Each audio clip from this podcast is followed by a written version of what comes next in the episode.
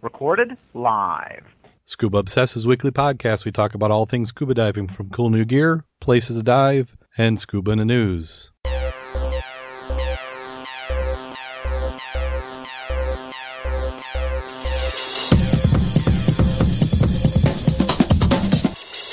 Scuba Obsessed episode 72 is recorded live June 23rd, 2011.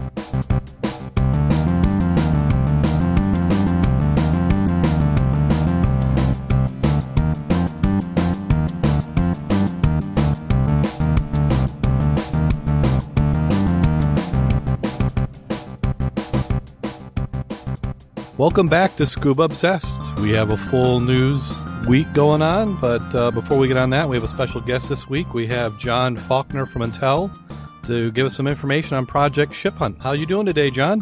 Good, Darren. How about yourself? I'm doing great. We've got some nice weather here in the Midwest. Probably not as good as what you're used to out there in sunny California, but you know, this is our time of the year now. Yeah, you got to live it up. I'm from the East Coast originally. I'm from Connecticut, so I know what it's like. Yes, certainly. So why don't you tell us a little bit about Project Ship Hunt? Yeah, absolutely.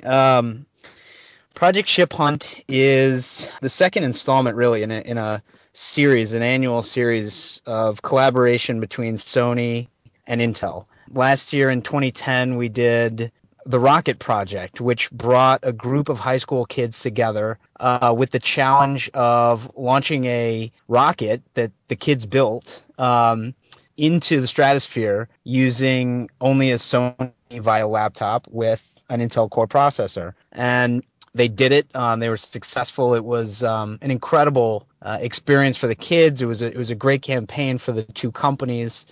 And so when we were thinking about what to do together this year, we wanted to extend that theme of exploration.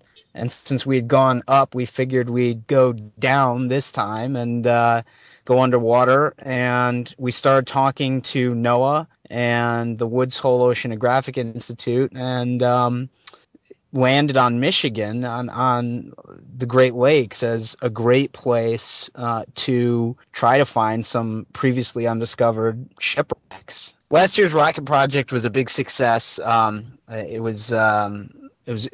kids achieved their mission, got a rocket up into the stratosphere, and so anyway, when we got to thinking about what we'd do this year, going under the water was a natural progression, we thought, and we quickly arrived at Michigan and the Great Lakes is a great place, and Shipwreck Alley specifically off of Alpena. And so we started talking to NOAA and Woods Hole, and they had a couple of – they were great, very cooperative, very eager to participate, and had a couple of wrecks that they wanted to dive that hadn't previously been to, and so we got a group of kids together, a new group this year, and sent them out there with James Delgado of NOAA as the project lead, and it was another big success, and the kids actually did better than expected, and we should have an announcement on how they did very soon. Well, that's great. You said that you know, hopefully they're going to discover a new wreck. So you're equipping them with some gear that'll help them do that? Yes, absolutely. So they went out on a research vessel. NOAA, the National Oceanographic and Atmospheric Administration, has a research facility in Alpena, a Thunder Bay research facility. And so they used that as a home base, and the kids went out on a NOAA research vessel, spent a few days with Jim Delgado and NOAA scientists, and ended up coming across at least one, I'll say, shipwreck. You were saying it was something that it was a wreck that they knew where it was, but that they had done a little bit more research and found the exact location? Right. So they had a good idea of where this wreck was. They didn't have it pinpointed, and they hadn't dove to the wreck. So this was going to be a process of pinpointing it and then making the dive. So they were using side scan sonar then, and they were able to locate the wreck. and then they actually got it. Did the students get the chance to dive on the wreck, or was it left up to the professional divers? That was left up to the professionals. The students went out on the research vessel and helped the scientists on board with the imaging software. So the NOAA scientists were using sonar 3D imaging software and sonar and radar 3D imaging software to produce a pretty amazing 3D image of the wreck. And so the students were on board helping with that portion while NOAA divers were in the water. Can you tell us anything about the wreck they did find? So I know the name of the wreck they did find, and the history behind it, which is a pretty cool one. We are making a formal announcement very shortly in the next couple of weeks. So I'm not supposed to release that information. Okay. But it will be available. What we've done is we've taped the entire thing. There's some pretty incredible video coming out over the next few weeks, just on sony.com/shiphunt. And pretty soon we'll reveal the ship that the students found. Excellent. Where is the ship located? It's in Lake Huron. It's just off the coast of Alpena. Okay, okay. Now I know where you're talking. So how long did the program actually go on? How long were the students on the ship? It was only over the course of about 3 or 4 days, and it took place just a few weeks ago. Was weather a factor? The weather pretty much cooperated. It was a little overcast, a little chilly, but nothing worse than that. So what's up next? So you got the announcement coming out in a few weeks. Is there any other follow-up that will happen because of Ship Hunt? Sony and Intel are starting to talk about what to do next year. Certainly, we over the next couple of weeks, we'll be releasing these sort of video episodes onto the website to let people see everything that went down on the actual expedition. And then in the background, Sony and Intel are talking together about what to do next year. We'd certainly like to continue this this expedition series. We just have to figure out what kind of expedition we'd like to do next. So we'll be looking forward to those press releases and the video articles as they come out? Yeah, absolutely. There'll be a series of pretty fun web videos. We just released the first one a couple of days ago, just at the beginning of this week. So it's kind of a fun little teaser video of what's to come. And when that comes out, we'll go ahead and do a link onto that. So, follow us in our show notes, and we'll link out there, and so you can pick up some of those videos. Absolutely, yeah. Is this the one that James Delgado, what is it, Gato? D-E-L-G-A-D-O?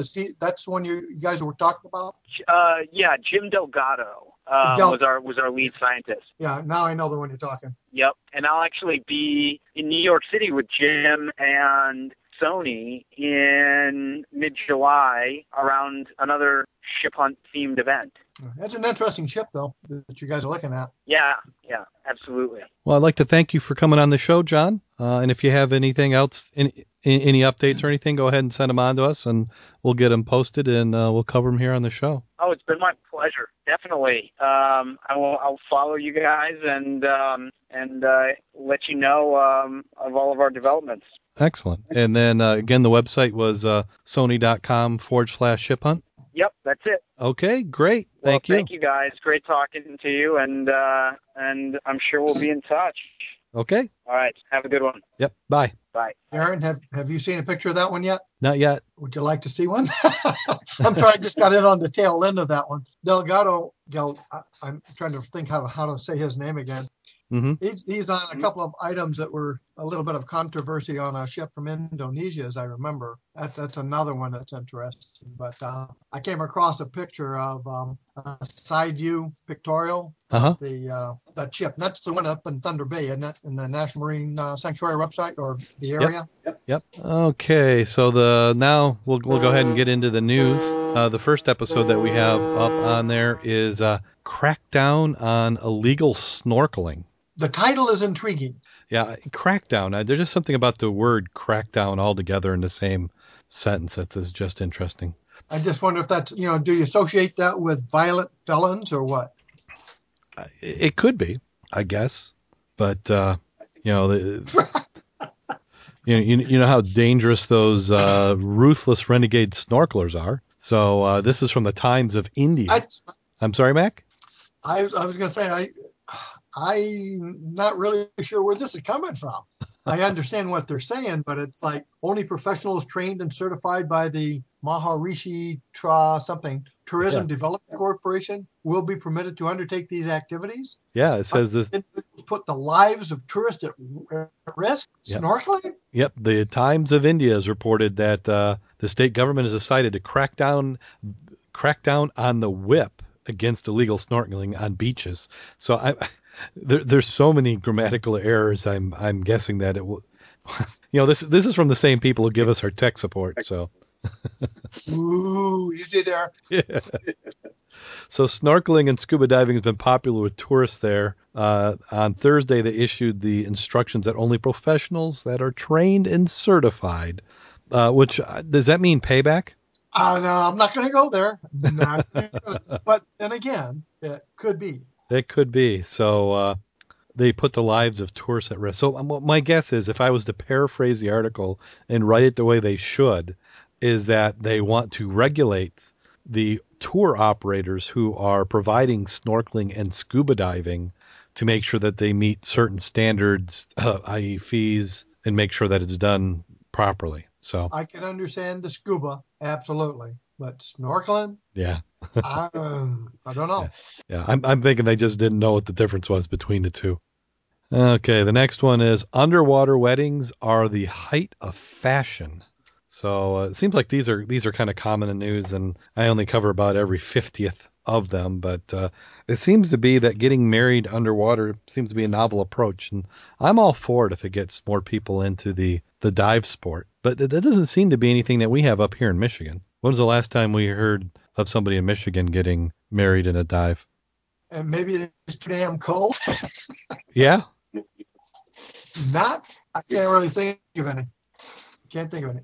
So scuba diving weddings on the Italian Riviera with the Orient Express Hotel and Splendido. They said that it's getting to be popular again. Fairy tale weddings are more conventional maritime themes. Couples can make triumphant entrance into Portofino Harbor aboard luxury yachts. Diving brings life stories of pirates, battles at sea, ancient shipwrecks. So on the day of the ceremony, newlyweds are pampered with delicious brunch accompanied by musical entertainment, followed by sunset cruises. So again, you know, as long as it gets more divers in, I'm all for it. I just don't see it. I mean, I think it's one of those things that's kind of like maybe the first few people who do it, it's interesting. It's not a mainstream, I don't think. No. And I think the ones I normally see around here are related to some other activity. So it's more about a publicity stunt enhancing something else. Yeah. But again, looking at the pictorial here, it's obvious that if you got warm water, visibility, and backgrounds like you have here, I can see going under there and either having a ceremony or pictures taken, or you're on your honeymoon and you're doing those events collectively for the individual. I think it's interesting, but mainstream, I'm not sure. Yeah, and I almost wonder if it might be, I mean, I've noticed that people who seem to do the unusual weddings, it tends to not be their first marriage. Okay, that part I don't know. Yeah, because I always see people who are doing the, you know, the Harley weddings where they're doing it on a motorcycle, or, you know, all these events, and it seems just to be, you know, usually not the first wedding. Well, from skydiving, it's not unusual to have weddings in the air. Mm-hmm. They're not necessarily the first weddings, or their weddings are weddings, but I think part of the reason is that's their sport, that's basically their lifestyle, and that's why they do the jump wedding. I can understand it for those who are diehard, hardcore people. Makes sense, because that's their lifestyle. Well, that would be their lifestyle, or maybe that's how they met. Maybe they met scuba diving, and it's just a good way of. And like you said on the Harley divers, if you're a Harley driver, hey, that's the way to go. Yeah. The advice I always had before we got married was everybody said elope. So maybe this is the new eloping. Yeah, well, I have ladders in my garage for my kids with elopes on the top. Eloping is a lot cheaper. Well, I mean, nothing against the the big marriages and stuff, but I'd rather have the money spent on something more tangible and long-term, like down payment on house or new furniture, you know. Or a set of doubles. Or doubles, rebreather, something, you know, something tangible, and dry suit. Yeah. Yeah, I can understand that part. Yeah, certainly. I definitely with you there. Yeah, my wife and I were fortunate. We were one of the first ones married, so there was no competition at that point yet. It seems like every wedding I've gone to since then has gradually gotten more expensive. I think part of that could have been is the, I won't say fluency of the people, but wasn't that way when I got married. Yeah. Okay, the next one up on the list is Avatar director named National Geographic Explorer. James Cameron, who did Avatar, and also he did that more recent cave movie, is been named a National Geographic Explorer in residence. The title means as much to him, he said, as his Oscar for Avatar and Titanic. He said, I could think of nothing better than to be an ocean explorer. In fact, at the age of 16, living in a landlocked small town in Canada, 500 miles from the ocean, he got certified to scuba dive. I didn't even see the ocean for 2 more years. I was scuba diving in a river, but it didn't matter. I had set my foot down the path, and at the end of my life, a certain milestone the path is today. So we certainly love to see him as a scuba diver. I hear rumors that he's got more scuba-based movies coming up. In fact, I've heard the sequel to Amazon is going to be not Amazon. I said Amazon. Avatar is going to have an underwater theme to it. Oh, didn't hear that. I do know that I'd love to be part of what he's doing, because he's going to be able to pilot that one-man submarine down to 11,000 meters. Have you seen that part of it? Yeah, it says Cameron's submersible will descend to the depths of the trench, 11,000 meters or 36,000 feet below sea level, at a rate of 700 feet per minute, 6 to 7 times faster than most manned submersibles. Our goal is to be on the bottom in less than an hour, so we can spend 6 or 7 hours in the bottom doing science, taking images, core samples, discovering new species. Now that would be cool. A little scary, because when you start going down there, you keep thinking, I'm at 30,000 feet. If I get a leak, I am really, royally in trouble, to put it mildly. Yeah. So it sounds like he's in a little bit of a competition with billionaire Richard Branson's project. Oh, I don't know. I wonder what that's going to cost. So that's got to be awesome, though. Yeah. I mean, that's down there where BD did his, the submersible mm-hmm. years ago. Yeah. Awesome items to see down there and take pictures of. Yeah. The world at that depth is unforgiving, so I can't have any mistakes. So it's great to see him doing that. Yeah. I would certainly volunteer myself. I don't know if they want me in that type of space, though. Like to give that a shot. 36,000 feet, though, is a little bit much for me, I think. I'd like to keep it down there and not 500 foot looking for wrecks around here. Well, 500 foot would definitely keep us busy for a year. Easy. Oh, absolutely. Plenty to see then. Now, can you mow the lawn in one of those? Or would you? No. No, that would be because you got to tow it out. You'll be able to go down and get some good pictures. I'm sure they've got some 3D technology, and they've got, sonar, or I should say like radar even, so you can get side profiles and stuff. But I don't think you're going to mow the lawn the same way we're talking about up here. Not that you couldn't. Okay, I think we'll skip one of the articles we had in the news, and we're going to jump to this next one, which is Pirates of Petaluma. The Dark History of Black Point's Sunken Boats. What's that? You can sure pick the titles. So some of these, they find me. I don't find them. But this one is out there in California. And let's see, what river do they say? Black Point. Sonoma, California. Yeah, it's the Sonoma County Sheriff's Department. So what they're doing is they're actually raising a vessel. They had 2 vessels that were sunk near a bridge, and they did a little bit of footwork. And they said part of it was they did research in what they called folklore, and one of the people from the EPA called it urban legend. They had their ears to the water. They started asking questions of local marinas and the boating community, and a lot of local knowledge that you wouldn't necessarily get. And what they're trying to do is clean up some of the environmental hazards that might be ticking time bombs, which were namely some vessels that had sunk. And so they went out with some sonar and found them. So what one of them came out was there was a boat submerged for years, and a local consciousness came to light with one of the wrecks. There was a 70-foot concrete bridge on the west side of the launch. They went and basically clamshelled these wrecks. There had been a group of pirates that there had been known that were living by the docks. They owned one of the boats. They had been on a crime spree up and down the river. And then at some point in time, after they were arrested in 2008, the boat they were in had disappeared and sunk. So they had 50 pages of stolen property, vehicles, drugs, power tools, hand tools, a boat, and a motor. And then the next boat that they found was a houseboat. It was one of those boats that just kind of anchors wherever. He had been kicked out of just about every marina in the area because he didn't have insurance. He finally docked up his houseboat against the bridge, and then at one time it crashed and sank right there at the pier. And if you read in there, it says that they thought he was on the boat at the time when it happened. They said the cumulative effect of this, meaning the wastes in the rivers, it runs into the bay, which goes in the Pacific Ocean, which feeds into the food chain.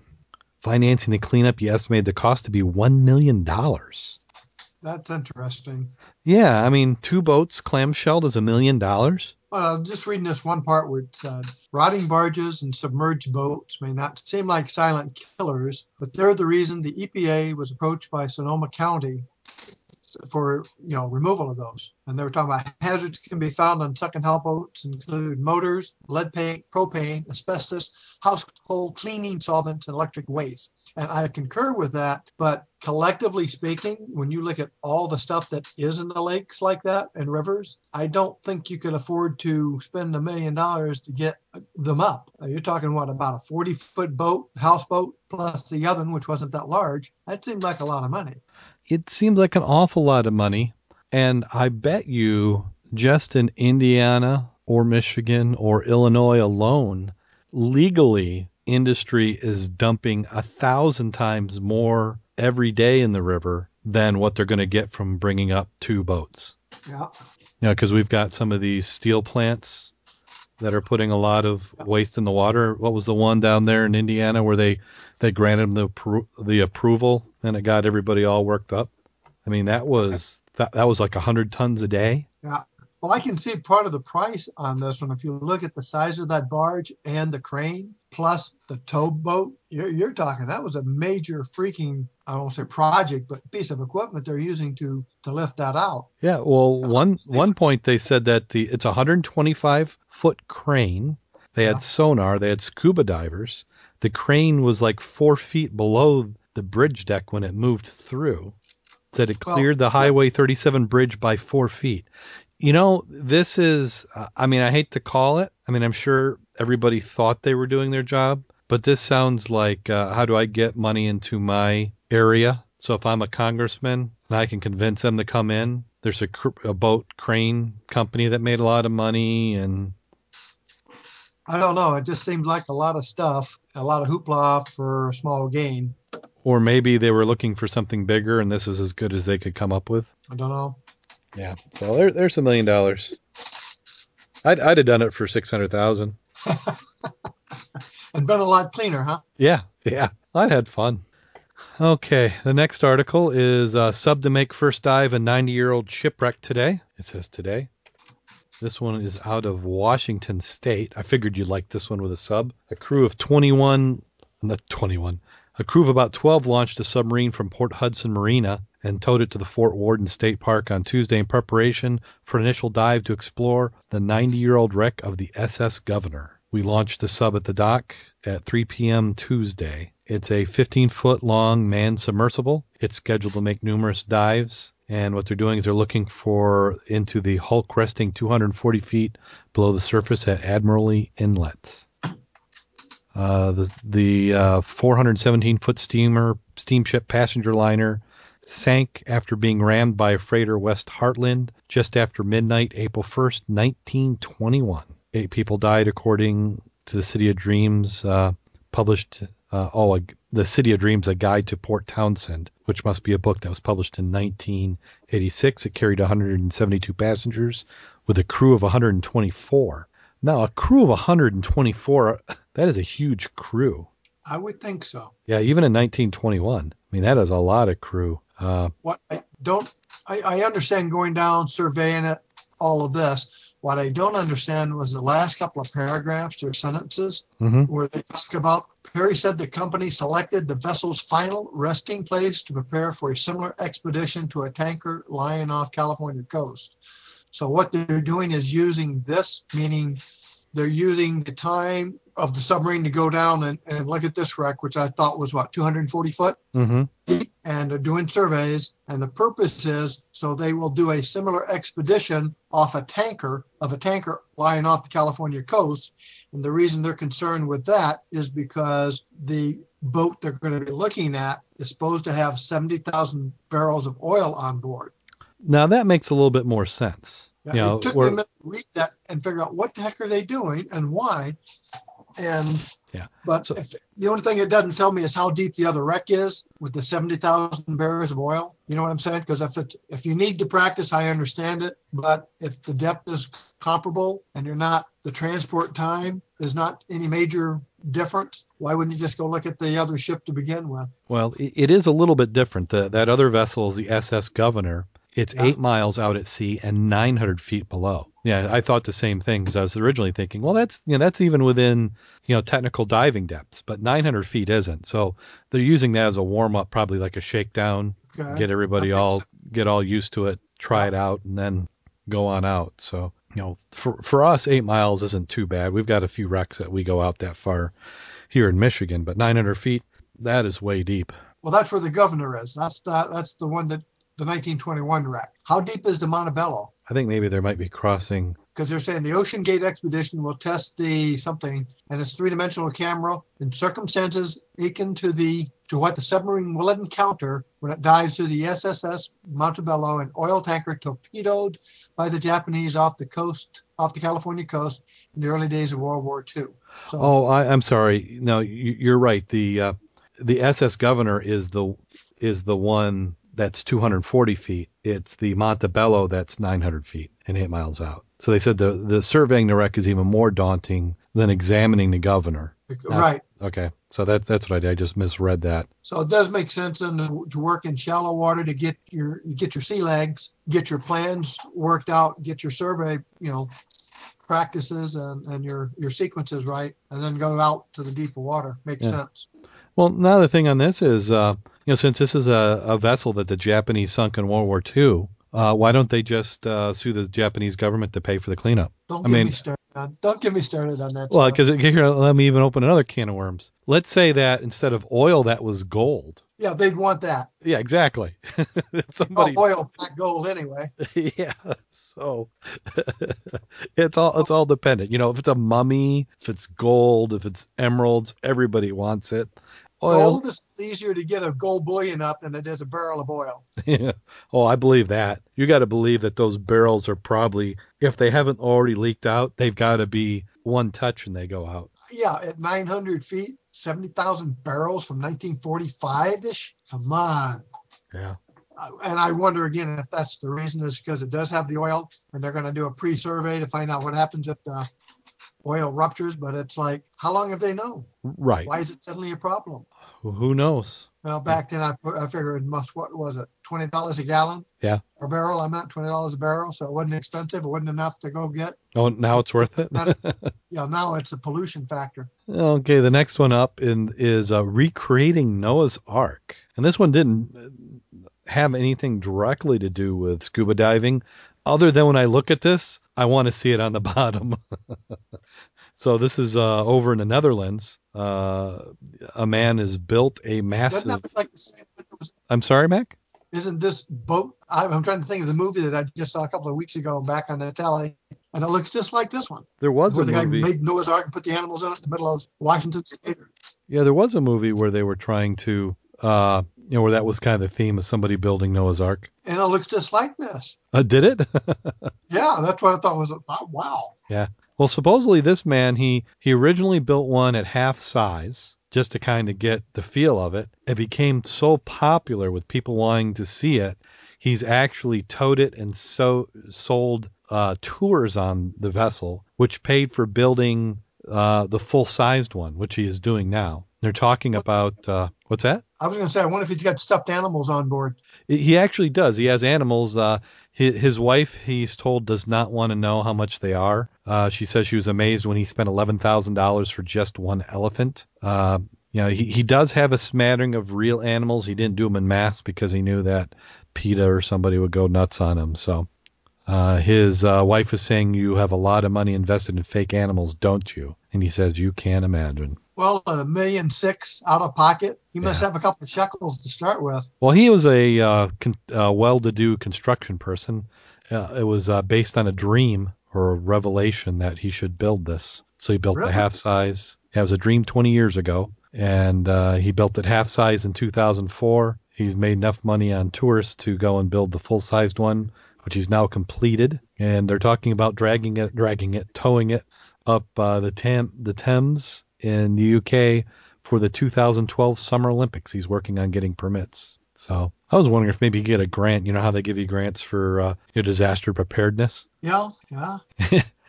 Hey, we got a flood coming. Everybody to the Ark. See where they got it at the end of that, where they said he's in negotiations with London officials to bring the Ark down the Thames River for the 2012 Summer Olympics. Yes.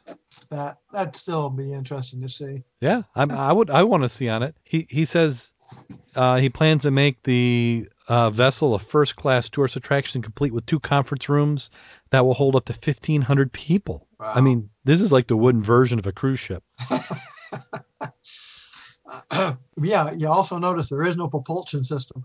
Oh, no. Well, imagine if he did. Well, he's got it. It's zoned as a building because of its size. Plus, I bet if he had it zoned as a ship, it would never pass any maritime laws. Yeah, probably true. I mean, you figure everything you had to do. I mean, lifeboats, fire protection. Yeah, on a wood ship like that. Oh, yeah. Yeah, I mean, so you're not allowed to have anybody in any volume ride on it. You probably just have to dock it and you get people on or off. But Ark weighs a whopping 2,970 tons, constructed of Swedish pine. Did it say the draft, how much water it displaces or how much it's got to have under its keel? Oh, let me see. I thought maybe I saw something on that. Because it sort of looks like a round bottom, doesn't it? Yeah. It's hard to tell. Yeah, it does kind of have that look. And the way you're looking at that one picture, it looks like it can, once you got a little weight in it, it can go down that whole section. You see, right. If you're looking at the picture. Yeah, it almost looks like a water line, doesn't it? Yeah. So she looks like she's pretty much flat bottom, which one would think you might be that. Yeah. That's still got to be looking awesome looking thing. Yeah. But the upkeep to keep that painted is going to be a bear. Well, you can even see in the photo where you can tell where he did it in sections, as he probably had money or time or seasoned. The roof is new and the bow. Yep, roof and bow are new and everything else a little bit older or weathered, I should say. So, but if he, for $1 million, and I didn't think $1.5 million was really that bad for that ship. I was asking Jim S. what the Friends Goodwill was, and I think they had a little over $3 million in that. Whoa. Yeah, which for those who don't know, that's a sailing vessel that is available here in South Haven, Michigan. Yeah, so, but interesting. I want to see it. And then also I was thinking, even more than wanting to see it to be in it, I want to be in it, but then sink it. So that would make a nice attraction on the bottom. Always looking for a new dive spot. How many deck levels did they have? That'd be interesting to know. Yeah, I don't know. It just... I mean, that looked like a long way. I wonder if they got stairwells or ladders, fire poles to get down. Well, he tried to make it authentic, so I'm guessing it's probably got ramps. I mean, how else would you get animals up and down in there? Okay. Yep, that would make sense. I mean, I guess you could always, butcher them and put them in a freezer, but not really good for coming on the way out. Okay, the next one up is Michigan Great Lakes offers the best shipwreck diving in the world, which we knew that. This one was out of the mlive.com website, and they have a nice map. They show the Michigan underwater preserves. They talk about all the great places to dive, Thunder Bay, the Thumb area, the straits up by Sheboygan where we go, Whitefish Point, Marquette. And then if you notice there on the west side, they've got Southwest Michigan. Yep. So an excellent article just kind of highlights some of the vessels, the Regina, the Cedarville. And then at the very tail end, they talk about the Ironsides, 1873 wreck that off of Grand Haven that we dove just a few weeks back. I like the picture of the up in the left-hand corner, Judge Hart. Yep. I'd like to see what that looks like now because I don't see one little zebra in there. So you're saying that that might be a little bit older photo? I haven't seen anything like that since I was diving 40 years ago. Well, I've heard some rumors that Lake Superior has a little bit less zebra mussel growth. Now, I mean, that is not a little bit less. That is none. That looks pristine, like it just sunk. Yeah, that one. Peeling on the wall. Yeah, and that one was caught in the ice in Lake Superior and sank in 1942. So that could even have been a photo from almost that time. Yeah, looks like they got a DX coil there on that radio in the back. That's interesting for 42. Yeah, so if you're up in a Superior shipwreck diver, you got to tell us if you have any zebra mussels. If not, we might have to make a trek up there. You take a look at most of the ships they talked about. I mean, other than the Bradley, which is deep, and the Kamloops isn't real deep, but it's amazing how many of those I've seen or dove. You know, like the Cedarville, I mean, that's a nice ship. Yeah. Easy to get to. The Normer is good. Grecian, yeah. And all of them have dove that one. Well, here they've got one. They listed it as southeastern Lake Michigan. I can't read tonight. They're talking about the SS Michigan. That's at 250 feet. Right. That's a recent one within the last couple of years. Yeah. Yeah, all these wrecks. Already did a nice job on it. Yep. So yeah, we knew it. Always nice to see it in print, though. Well, I see you even talked about Andy from Moby's up in Grand Rapids. Yeah. The place I visited last year, actually, about this time, and did some photos and stuff. Yeah, and actually I think Moby's this week has White's demo days going on this weekend. I saw something about them this week. Yeah, I was tempted to go on up. I don't know. And then, okay, so let's go ahead before we talk about last week's dives. We have some cool scuba gear. And I don't necessarily know how cool this is. It's interesting, but I was a little shocked at the price. I'm not thinking that's a power snorkel. I don't think it's a snorkel when it's sucking up air. It's a compressor. It's a hookah. Exactly. It's a hookah, but it doesn't seem to be... to me, it almost sounds like they're playing around with because a hookah rig. Can you really use one of those and not be a certified diver? Yes, I have seen people buy those. Keen Engineering has some you can buy for use for treasure hunting. Most of them are using it in shallow water, but you can go down deep depending on what size you get. Yeah, they say this one is designed for two people. If you have one person using it, it can go down to 12 meters or 40 feet. With two divers, can do just 6 meters. Yeah, the capacity of the pump is such that with one person, you're pretty good. That looks similar to the one Jake has, the one I took Jake out, and sure he understood how it worked and how to use it in the shallow waters. Yeah, because 40 feet, that's a little deep. And with all things considered, you can do a lot of damage at that depth. Yeah, it's like, don't hold your breath. Do not hold your breath. It'd be nice to tell somebody that. Yeah, because you're down over an atmosphere. That's very easy to have a problem. Well, just read the manual, which I'm sure everybody does, and it'll say don't hold your breath. Yep. Okay, so that does it for the news. No, it doesn't. Did you go to the item to the bottom to the left? To the left. Did I miss one? The pedal-powered submarine, the Scoopster. The Scoopster. Okay, so we'll go ahead and click on the Scoopster. That's cool. This one, another one from Gadget View, the pedal-powered submarine. Yes. Did you see it? French designer Rosson says that the top speed is about 6 miles per hour. Anyone piloting the yellow rig will be outfitted in complete scuba gear. Look for it at next year's submarine races. And this one is from June 25th, 2010. So next year's submarine races must be this year. Yeah, that's a wet sub. It's a wet sub, but with me and my condition, I might be able to get 30 minutes out of an 80. Pedaling that, I got about 6 minutes. Just make sure you got a heavy dose of nitrox. You get that extra little bit of... Yeah, I would need some of that that to help me. Well, just don't go below 20 feet and use straight O2. There you go. Okay, now you can do, but I thought that was neat looking. That is a neat looking vessel. And it is yellow, and I like that. So yellow submarines. So that does it for the news, and then dives. So I wanted to get a dive in last week, but it just did not work with Father's Day. You know, I fooled myself, and I think if we pull up last year's episode, I probably said the same thing. Or maybe I went and just didn't care.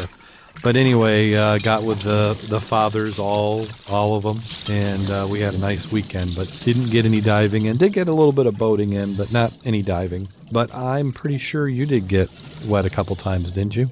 Well, yeah. I was late getting back tonight. That's why I didn't get on, because we're out in the lake. Oh, did you go out with David? Oh, yes. Oh, yeah. We got two dives in. Oh, excellent. Where did you go? We went out to the structures. Okay. And... we were unsuccessful in relocating it, and we realized why afterwards. We did a real good job of putting the boat right over the structure, but the anchor was about 200-something feet away with the scope of the line. Yeah. When you went down the anchor line to the anchor, that put you 200 feet away from the structure. Oh, so what you did is you threw the anchor where you wanted. I mean, not you threw the anchor. You ended up at anchor at the GPS coordinates. Yeah, and we realized that like afterwards, because Ryan, one of the new guys, was coming down with us, and the scope of the line sort of, you know how it sags? Uh-huh. He said, well, his feet kicked something when he was still halfway down, so when he got to the anchor, you know, he didn't think anything of it, and I wished I'd have known that, because I didn't touch anything. So we did our search line, you know, did 2, 3, 60s, and it's like, I ain't finding diddly squat. Came back up, and he says, yeah, I think I hit it on the way down, because it jumps off the bottom 20 feet. And it's like, son of a gun. Mm. But it was still fun. Actually, it was very nice, even for wetsuit. 40 feet was not cold, 65 on the surface. Wasn't any kind of thermocline all the way down, so it was nice. Viz was not that great. Well, when I say night that way, you could see 10 feet easy. Yeah, that's okay. So they could keep track of me as I was doing the sweep. Mm-hmm. But you'd almost get into like an algae bloom out of nowhere. And we came back up, and Ryan was saying, did you guys see that current grab me and turn me around? So he got into some kind of current out there that he said actually did him a 360. Really? Uh-huh. I thought that was interesting because I didn't see it. I mean, it didn't hit me, but I had a little tension on my search line. So maybe I didn't, and he was maybe a couple of feet above me, hovering to the left last time I looked. But everybody enjoyed themselves. Nobody had a safe dive. Raquel was the surface captain, the bubble watcher. Okay. We got out there, and it was sort of ugly, probably 2 feeters, and sometimes they maybe had 3 foot. But the white caps were small white caps. So when we finished, the weather started changing on us. And they wanted to go out to the Havana. We said, nah, there wouldn't be a problem, but the weather could turn on us. And that's a small boat. Right. So I said, let's go back to the piers. You haven't hit the north and south pier yet. So we checked out the south pier. You couldn't do it because the swells were 4 foot. You know how they go down and up. So the visibility would have been minimal, if any. And, you know, when it goes over the pier, that means it's probably a little rough there. So we went on the north side and got away from the northern end of it, went to the first lighthouse, you know. Yep. And that was our first direction. So when it comes the opposite direction, it was flat. It was really nice. And you probably had visibility. Yeah, that's not too bad of visibility. Nope. They really enjoyed themselves, and it was a profitable dive. Now, you said that was yet a new diver with you? Yes, Ryan. Have I met Ryan? No, you have not. I met him the other night. I was diving over at Lake Cora. I did the SAS dive with them on Wednesday. And then when they gave directions, half the people went one way and the other half went the other. So we wound up 5 on the west side and 6 on the east side. So Curtis took a couple of people out, and I took Ryan since he was relatively new. That was on Wednesday. So that was a really nice dive, but that's the first time I had met him. But he's a friend of Faulkner's. Okay. And we won't hold that against him. Actually, no, he did pretty decent. We went back out to where they do their open waters at Cora, and there was a real nice old, very old wooden boat with a very interesting aft end that shows you how old it was. It was almost like a high back chair, meaning you're not going to put a motor on it. We found the trampoline out there. He was sort of pleased to see the trampoline. And I think I've seen that high back boat. That's That's kind of there in that same area, isn't it? Yes. Mm-hmm. Yeah, I've seen that. Yeah, I know the one you're talking about. Yeah, okay. That's not a recent... Oh, no. That's a nice-sized boat, and it is definitely unique. Does not have oarlock areas, so that's got to be a pretty old boat. Then we did find the I don't know if you ever saw the sailboat on that side. It's a pretty good-sized sailboat because the center section goes down a couple of feet, mm-hmm. and you cannot believe the number of perch that were on that boat. You're talking 30, 40 easy in that one little area. And you know how I have my stainless steel prod? Yeah. I pick stuff off the bottom, and they're all hovering around the tip of the prod saying, oh, food? Yeah. I could have stabbed all those suckers. Now, how was the visibility at Cora? That had to have been pretty nice. That was excellent. I mean, when I say excellent, you know, around here, it was very good. Because I had him hovering, coming off on my left, watching me. I could turn around and see him anytime. So 15 to 20 feet. Richard did a square compass course with the people with him. They went out to 60 feet, and he said he had an honest 20 feet at 60 feet. Good. Yep. And considering it was a very overcast, cloudy, rainy day, nobody took lights, and you could still see. It was very nice. Yeah, I like Cora. Cora was a pleasant surprise the first time I dove there. I did that one with Kirk and Bob. And you did do the east side, right? Were you coming by the state police headquarters? Yeah, the fire lane there. Yes, that's a good one. On the other side, their dive wasn't as good. They said they had visibility hand to face in most places because it was shallower there. Mm-hmm. That's where you are here. You go on that drop off and you're in 20 feet real quick. Yeah, I have noticed that you know, because in that fire lane, every once in a while you had people swimming there. And when there's swimming going on, that shallow area has zero vis, but it clears up real quick once you get out a little bit deep. And then it has that kind of that life line or edge where when you get to that depth where it goes from there's stuff living to there's nothing. Yes, it's very noticeable. And that's right at the next thermocline. We had two thermoclines there, one at 11 feet, one at 22 feet. Wow. I mean, noticeable, really comfortable, the first one. Then you hit the next one, it's like, wow. But when you hit the third one, it's like you can feel it around your face. Mm-hmm.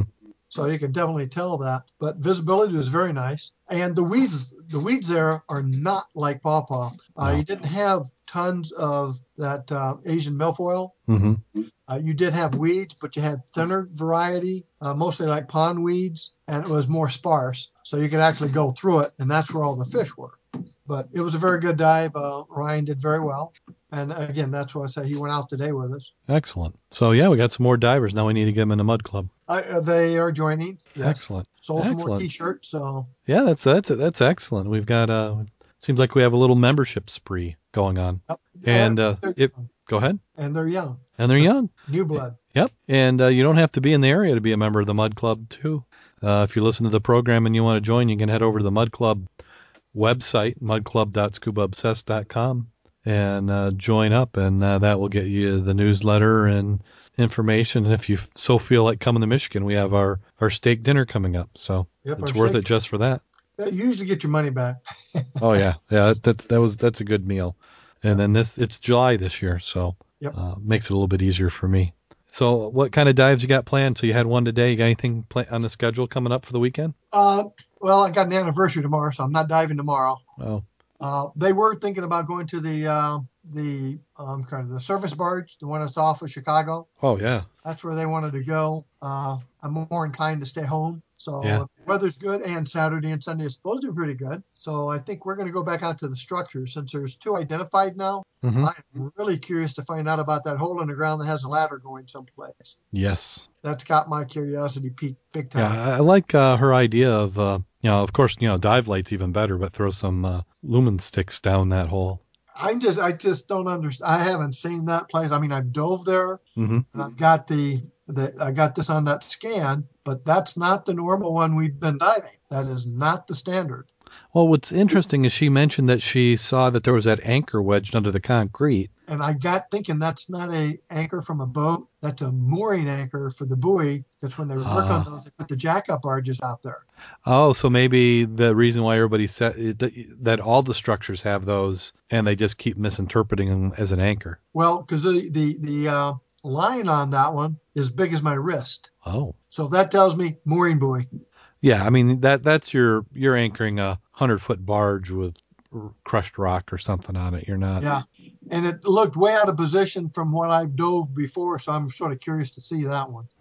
So I hope we go back out Saturday. I'd like to do that. They're sort of biting at the bit now. They want to go out there and hit the North Pier. But a lot of fishermen from the big pier or the big tower to the end. So I said, you can't actually go there because we interfere with them. They were there first. Yep. But, they're anxious to get back out there now. Oh, I don't blame them. That's some nice diving out there. Yeah, they got on the boat and it says, where'd that big case come from? And Raquel said, well, Mac brought that back up 10 minutes after we got in. So they're oohing and ahhing about what I found out there. So what did you find? I'm in for that part. I took pictures today. There's going to be one very pissed off fisherman out there someplace. Oh, okay. The biggest tackle box I have ever seen. Nice. There absolutely no zebras on it, and it was filled to the brim with anything you want. Ooh, so somebody dropped that one over the side. Well, he has got to be pissed. I mean, the top part must have had 30 lures that you could see from the top open surface, and then when you opened it, the back side had lures. The front side had pockets. I can't tell you how much crap is in that box. He had knives in there. He had... you name it, he's got it. Five different reels of line. And no zebra mussels. Everything was. It is pristine. It's like it couldn't have been in there a week, maybe 2 weeks. Oh. But I did go through some of the paper. Some of the paper in it was actually starting to get bad, but he still have new stuff in there. It's still in the boxes and in the bags. Oh. But I did find a fishing license. I can't make out the name exactly. I'm drying it now. Uh-huh. I've got the number. I'm going to try to find out who it belongs to and find out when he lost it back. That would be fun to do that. Yeah, because you got to figure if you contact him, there's no way he would believe anybody would ever find that. Well, I left the fishing pole down because it was jammed, and I was running out of air, and I didn't really want to mess with it. I don't think there's a big freaking fishing net down there. It still has fish in it.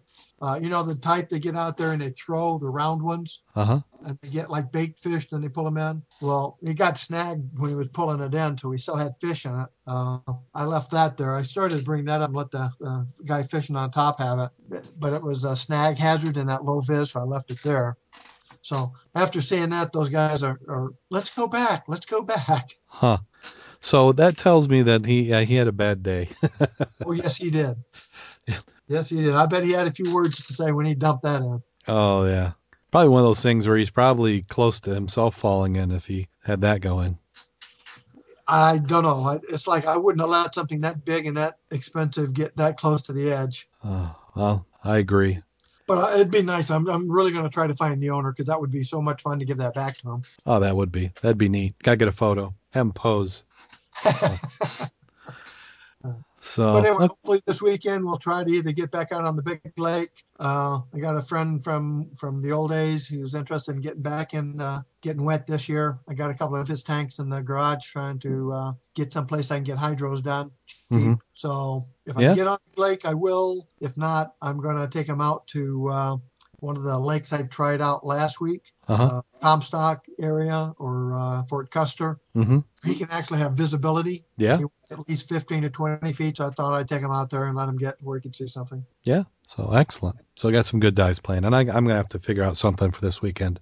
I need to. I got everything filled, ready to go, and just everything hasn't aligned. So, but it's great time. If you're out there and you got some good diving opportunities, don't miss it. This is the summer. Oh yeah, it's June. This is June. June. Yeah, and we're coming up. You know, you got the following weekend is beginning of the 4th of July weekend, and to me that summer's almost over by that time. I know. I hate to say that, but it's true. I'm still looking forward to Sheboygan, though. I am. Oh yeah. Now, are both you guys going to go to Sheboygan this year? Yeah, the Jim doesn't want to give up a work day. So it might be 4:44 and we drag race down there or up there. But he did plan on taking his boat this year, right? I think he did. What I might do is see, I want to wait for him, but darn it, I want to get some diving in. Well, they are buoying the wrecks over in Duncan Bay for us, so we don't have to do that this year. Okay. They're also buoying some of the local wrecks around Sheboygan, so that'll minimize us having to do it ourselves, meaning we'll be able to find it with the coordinates a lot easier. Mm-hmm. So that should be an incentive because, you know, the wreck him and Josh went on last year. Yeah. That was only like 50 to 60 feet, and that looked like a, you know, that's actually a shipwreck. Right. Oh, that's beautiful. If you do more like that, you'd sort of be crazy not to go up because even if you didn't want to do grubbing dives, you're going to have some good wreck diving. Oh, yeah. I mean, that was just a great time. So, yeah, I know I kept my expectations low, but it is really nice. I'm ready for this next year. Yeah, well, I'm trying to get Dave and them to go up too, because having a boat really facilitates getting around there. I mean, yeah, we can dive the river, and that's what I intend to do myself. But again, for newbies, that Duncan Bay, you can't beat it. You really cannot. No. Talk about safe dives, and then getting on the False Clay or the Barnum. Those are all relatively shallow, but they look like wrecks, and they are wrecks. Start out with something like that. It's going to keep them into the sport. Exactly.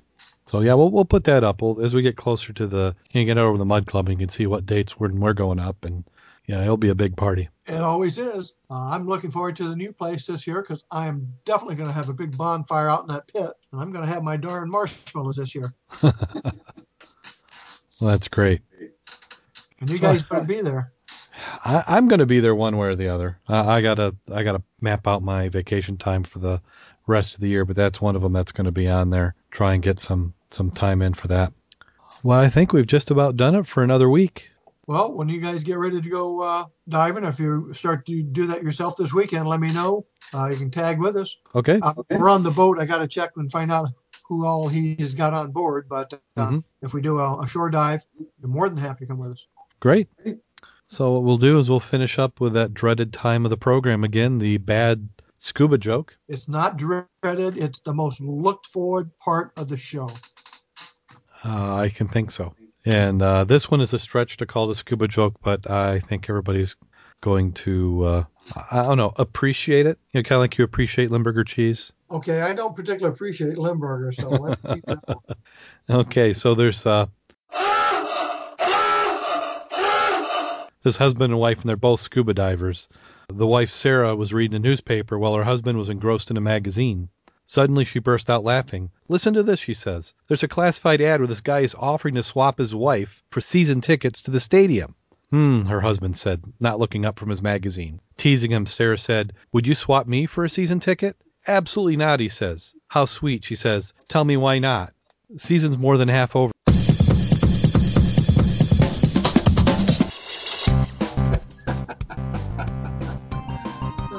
And so is his life. Yeah. Yeah, that's usually followed by the thumbing of a cast iron pan to the back of the head. So, go ahead. That wasn't too bad. No, it wasn't too bad. Okay. It was kind of a stretch. I don't know if you call it that much of a scuba joke, but I decided I had to tell that one. Until next week, go out there and get wet. And stay safe.